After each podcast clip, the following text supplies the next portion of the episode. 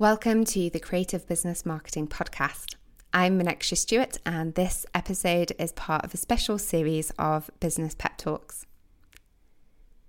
This episode is for you if you're sick of social media, if it's become a space of emotional burden instead of social joy, if you're feeling chained to it or drained by it. I see you. I took my own break from the internet during the summer because I didn't have the mental or emotional space to talk to people or share things or be available. Social media can be delightful, it can be funny, it can be heartwarming, it can be empowering and validating and invigorating.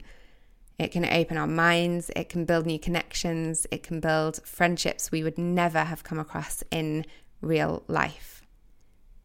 But social media can also be a millstone. It can be a space that magnifies our insecurities and exposes us to judgment. It can lack context, giving people the freedom to be their worst selves. And it can also be an echo chamber of our unhealthy thoughts or beliefs. When you're a business owner, it can be an incredible way to start your business. The barrier to entry is low, and you can share your passion and gifts with people for free. But then the algorithm changes and you feel like you're constantly trying to please an angry robot in the sky, offering different kinds of content in the hopes that he will bless you with reach and engagement. Social media is an exhausting space for business owners. Your resources as a business owner include your time, your energy, your skills, your confidence, and your money. Social media can be a drain on your time and your energy. It can be a drain on your confidence. And you can feel pressured to learn new skills to keep up that often cost even more time, energy, and confidence. All you're really saving is money. So for an organic space, it's actually incredibly expensive. But that's how you do marketing, right? If social media stops working, we may as well stop our businesses. That's not true in reality.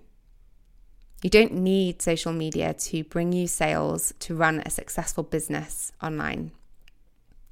In fact, of the businesses that I've worked with in different forms, the ones who make the most money typically put the least effort into their organic social media. We equate marketing with sales, and we judge how well our marketing works by how many sales we're getting that day. But sales are sales, and sales channels exist outside of marketing channels. Marketing is about communicating with your customers and potential customers. And yes, social media is a communication channel, but it's not the only communication channel. If you're sick of social media, it's not surprising. Social media sucks life out of us. It sucks our energy, our time, our confidence. It's a hungry beast that will devour everything you have to give it. But it's not your only option for growing your business.